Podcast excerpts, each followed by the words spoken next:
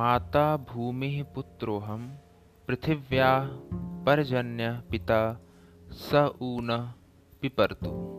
अथर्वेद, बारहवा अध्याय। हे पृथ्वी, मैं आपका पुत्र हूँ, आप मेरी माँ हैं।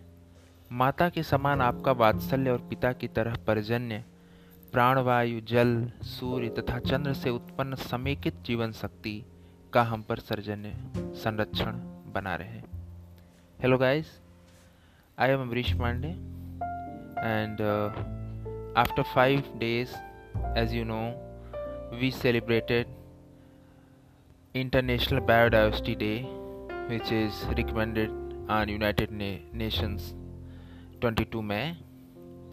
So this biodiversity week, as it is currently occur, we bring to you. Something new, something advanced, something extraordinary concept. Uh, that was uh, really amazing. And as we know that uh, today's situation is so disturbed due to the covid-19 situation. And uh, we know how the environment our biodiversity our regular routine our nature affect and how this virus should be generated after some years after some decades, after some hundreds. So how? How it should be happen? So let's talk about how it occur. प्रकृति में सभी जीवित प्राणियों के पास एक या एक से अधिक प्राकृतिक शिकारी होते हैं। हम खुद सिर शिकारी होते हैं, लेकिन हम मानव प्रजात ने ऐसे बहुत से शिकारियों पर अपने वर्चस्व का ऐलान कर दिया है। औद्योगिकरण के दौरान संसाधनों की खपत के स्तर पर कई गुना इजाफा हुआ है। अत्यधिक खपत ने पर्यावरण में कुछ विषाक्त तत्वों को छोड़ा है, जिससे लोकल लेवल पे उदाहरण के लिए आप रिवर पॉल्यूशन को ले लीजिए। से लेकर क्लाइमेट चेंज तक जैसे हमें ग्लोबल प्रॉब्लम के निगेटिव एस्पेक्ट को फेस करना पड़ रहा है। आज बीमारियाँ, सामाजिक और आर्थिक असमानताओं, अपराध, मनोवैज्ञानिक समस्याओं के वेश में विकास हमारे हिस्से में वापस लौट आया है। अब सवाल यह है कि क्या हम प्रकृति में एक शेष प्रजाति के रूप में अपनी ज़िम्मेदारी को पहचान सके हैं? यहाँ तक कि अगर हम अपनी मानव प्रजाति को बचाने के बारे में स्वार्थी होकर भी सोचते हैं तो भी क्या हम निरंतरता और सहजीवन के फायदों को ध्यान में रख सकते हैं? आइए इसे नोवेल कोरोना वायरस कोविड 19 महामारी के आधार पर समझें। प्राकृतिक प्रक्रिया है म्यूटेशन। और कैसे ये म्यूटेशन होता है? क्या रीजन है? आइए हम समझते हैं। पारिस्थितिकी और जैव विविधता को बचाने के महत्व को novel corona virus SARS C O V two के उभार और प्रसार के आधार पर बहुत ज़्यादा विश्लेषित नहीं किया गया है। मगर खोई कड़ी यहीं कहीं छुपी हुई है। हम जानते हैं कि दुनिया की लगभग 60 परसेंट बीमारियाँ जानवरों जूनोसिस से आती हैं, जिनमें से 72 परसेंट जंगली जानवरों से आती हैं। ऐसे जानवरों को रिजर्वायर जमाकर्ता प्रजाति कहा जाता है। वे साथ साथ विकसित होते हैं दिलचस्प बात यह है कि अगर वायरस, अक्सर वायरस मनुष्यों को सीधे संक्रमित नहीं करते हैं। इसमें कोई एक अन्य जानवर मध्यस्थ होता है। विज्ञान की भाषा में इसे स्पिल ओवर छलकाना कहा जाता है। नए जानवरों में जाने पर वायरस के लक्षणों में म्यूटेशन के माध्यम से बदलाव आता है, जो इसे और संक्रामक बना देते हैं। अब थ्योरी चाहे जो भी हो, पशु बाज़ार की हो या जैविक हथियारों की हो मामला मुकद्दर का हो या मनसा का हो, अंतिम परिणाम के रूप में नोवेला, नोवेल कोरोना वायरस के मामले में ऐसा ही हुआ। म्यूटेशन वायरस की नई प्रजाति बनने के दौरान होने वाली चूक या गलती जैसा होता है। यह एक प्राकृतिक प्रक्रिया है, जो जीन के स्तर पर होती है, इसलिए यह टाली नहीं जा सकती। हालाँकि यह तय करना संभव है कि इसका स्पिल ओवर न होने पाए, यानी किसी मध्यस्थ प्रजाति के माध्यम से इंसानों तक न पहुँचे। अधिकांश वैज्ञानिकों ने इस बदलते हुए पारिस्थितिकी तंत्र, तंत्रों से इसको जोड़ा है। स्पिल ओवर या छलकाने की घटनाएँ समान परिस्थितियों जैसे अनछुए वन क्षेत्रों या संरक्षित पारिस्थितिकी तंत्र में सीमित रहती है। लेकिन जमीनी उपयोग में बदलाव कुछ नई और अलग परिस्थितियों को जन्म देता है। उदाहरण के लिए, खनन। पशुपालन, व्यावसायिक खेती के लिए वनों की कटाई आदि मौजूदा जैव विविधता प्रजातियों की संख्या और जनसंख्या में फेर बदल कर देते हैं। यह नई स्थिति वायरस के लिए फैलने, उत्परिवर्तित होने और विस्तार करने के लिए अवसर तैयार करती है। यहाँ संख्या महत्वपूर्ण है। एक विशिष्ट प्रकार के जानवरों की संख्या जितनी बड़ी होगी, वायरस उतनी ही तेज़ी से फैलेंगे और उनके उत्परिवर्तन की संभावना भी ज़्यादा होगी। डार्विन के प्राकृतिक चयन के सिद्धांत के अनुसार यह प्रक्रिया वायरस की उग्रता में योगदान करती है। यह प्रक्रिया अधिक विषाक्त और एक जैसे लक्षणों वाले संक्रामक वायरस के निर्माण को बढ़ावा देती है। अंत में, ये संक्रामक नस्लें स्ट्रेन्स मनुष्यों से चिपक जाती है और वायरस का प्रसार बीमारी के फैलाव में मदद करता है। संक्षेप में जब हम प्राकृतिक पारिस्थितिकी तंत्र को की संपूर्णता को जोड़ते हैं या उसकी जगह पर एकल कृषि को लाते हैं तो हम अपने लिए महामारी को बुलाने वाले हालात पैदा करते हैं। कैसे खनन बन रहा है खतरनाक? संभावित वायरस के लिए मध्यस्थ उपलब्ध कराना प्रसार को अनियंत्रित कर रहा है। बड़े पैमाने पर औद्योगिक पशुपालन में वनों की कटाई इन वायरस को हमारे भविष्य में बुलाने जैसा है।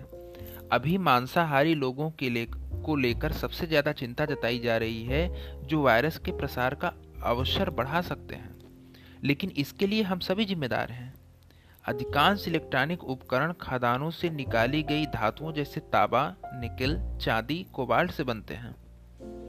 इनसे, इनमें से ज़्यादातर खदानें जंगलों में हैं। वहाँ खनन शुरू करने के लिए पुराने जंगलों को हटाना और जीवों के आवासीय क्षेत्र को नष्ट करना होता है। इस तरह से यह प्रक्रिया वायरस को हमारे और नज़दीक लाकर खत्म होती है। हमें लौटानी होगी मूल चमक, जो हमारे पहले थी, जो आज से सौ साल पहले थी। इस बारे में सवाल करना हमारी ज़िम्मेदारी है कि हम क्या खाते हैं, क्या पीते हैं और क्या इस्तेमाल करते हैं। सौ साल पहले महामारियों के दौरान मौत के मामले अब ज़्यादा हो सकते हैं और ऐसी महामारी के दोहराव के दर में वृद्धि हुई है। इसे आसानी से हमारे औद्योगिक समाज और बदलती जीवन शैलियों से जोड़ा जा सकता है। इसमें कोई शक नहीं है कि इनमें से बहुत सी चीज़ों को उलट पाना मुश्किल है।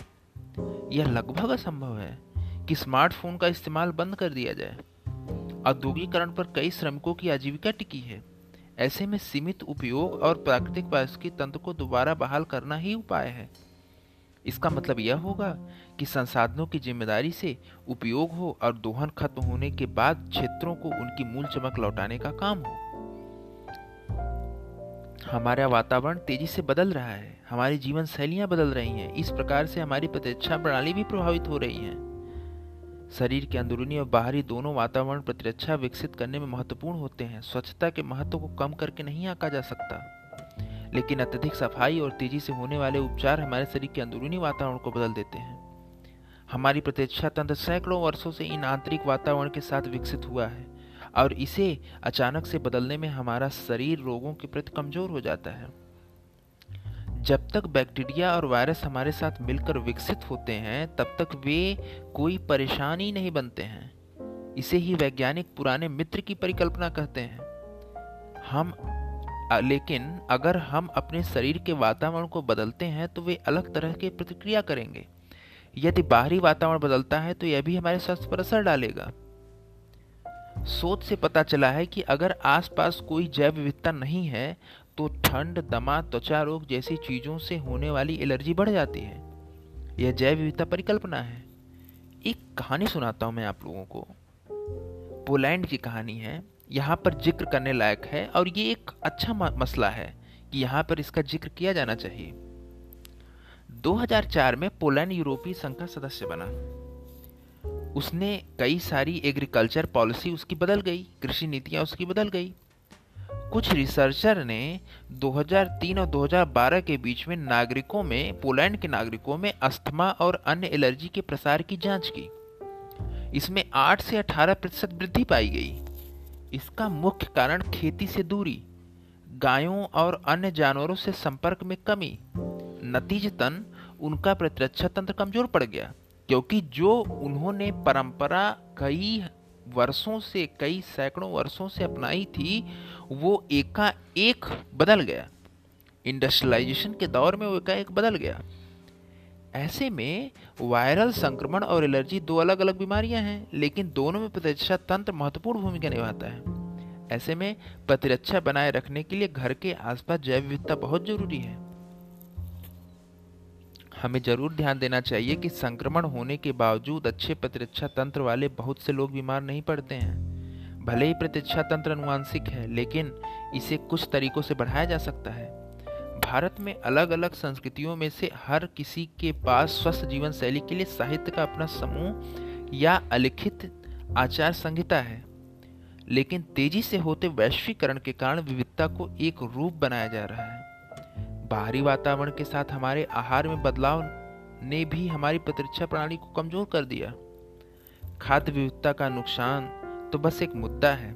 जैसे जैसे औद्योगिकरण का विस्तार हुआ है, फ़सलों पारंपरिक खाद्य के प्रकारों और फलस्वरूप पोषण में भी बदलाव आया है। कोविड 19 महामारी के चलते बनी वर्तमान स्थिति ने स्वास्थ्य और पोषण के महत्व को उभारा है। पारंपरिक हमें अपने पारंपरिक और आधुनिक प्रथाओं को मिलाकर खुद को भविष्य में महामारियों के लिए तैयार रखना पड़ेगा। हमें ये बात सोचना पड़ेगा कि हम कैसे अपना आने वाला कल सुधार सकते हैं। हम कैसे अपनी आने वाली पूरी पीढ़ियों के लिए एक अच्छा वातावरण तैयार कर सकते हैं। ये हमें खुद से सोचना पड़ेगा। हमें इस महामारी से सबक लेना पड़ेगा कि वो ऐसी क्या क्या चीज़ें हैं जो हमें इन सब चीज़ों से दूर रख सकती हैं। हम जितना स्वस्थ रहेंगे, हमारा अस्तित्व भी बना रहेगा और हमारे सह अस्तित्व में उसका इजाफा भी होगा। हमें ये बात ध्यान रखनी होगी कि हम कुदरत के कामों में दखल न करें, क्योंकि ये कुछ न, कहीं न कहीं से महामारियों को बुलाने वाले हालात पैदा करते हैं। हमें अपने शरीर को सख्त बनाना पड़ेगा, हमें अपने खान पान में सुधार रखना पड़ेगा, हमें अपने आसपास के वातावरण, अपनी जैव विविधता का संरक्षण रखना पड़ेगा, यही आप लोगों से निवेदन है।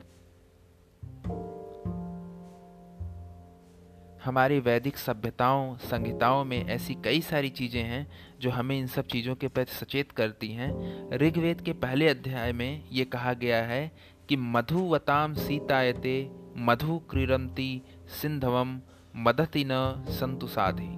मधु नक्त मुतुसासुसम मधु मत पार्थिव, राजा मधु को रस्तु सूर्य मधिर गावो भवंतु न।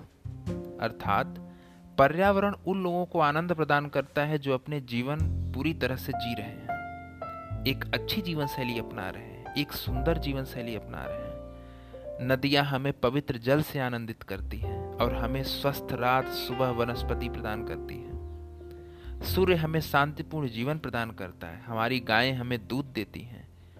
ये सभी हमारे जैव विविधता के घटक हैं और ये सब मिलकर हमें पोषित और आनंदित करते हैं।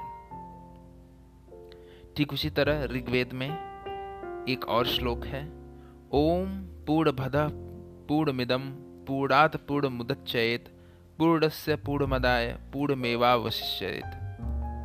तात्पर्य है कि हम प्रकृति से उतना ग्रहण करें जितना हमारे लिए आवश्यक हो, तथा प्रकृति की पूर्णता को क्षति न पहुंचाएँ। अगर हम प्रकृति की पूर्णता को क्षति पहुंचाते हैं तो कहीं न कहीं ये हमारे लिए घातक सिद्ध होगा, और हम भी इससे अछूते नहीं रह सकते। ये हमें भी कहीं न कहीं से प्रभावित ज़रूर करेगा। क्योंकि जिस हिसाब से प्रकृति के सभी अवयव उसके घटक हैं, उसी प्रकार से हम भी प्रकृति के घटक हैं। इसीलिए अगर प्रकृति के किसी भी घटक के साथ छेड़छाड़ी हो छेड़छाड़ होता है तो उस पूरे सिस्टम के साथ छेड़छाड़ होता है और उस सिस्टम के अंग हम भी हैं इसलिए हम अपने साथ भी छेड़छाड़ करते हैं। Thank you for listening this and I think that listener enjoying this.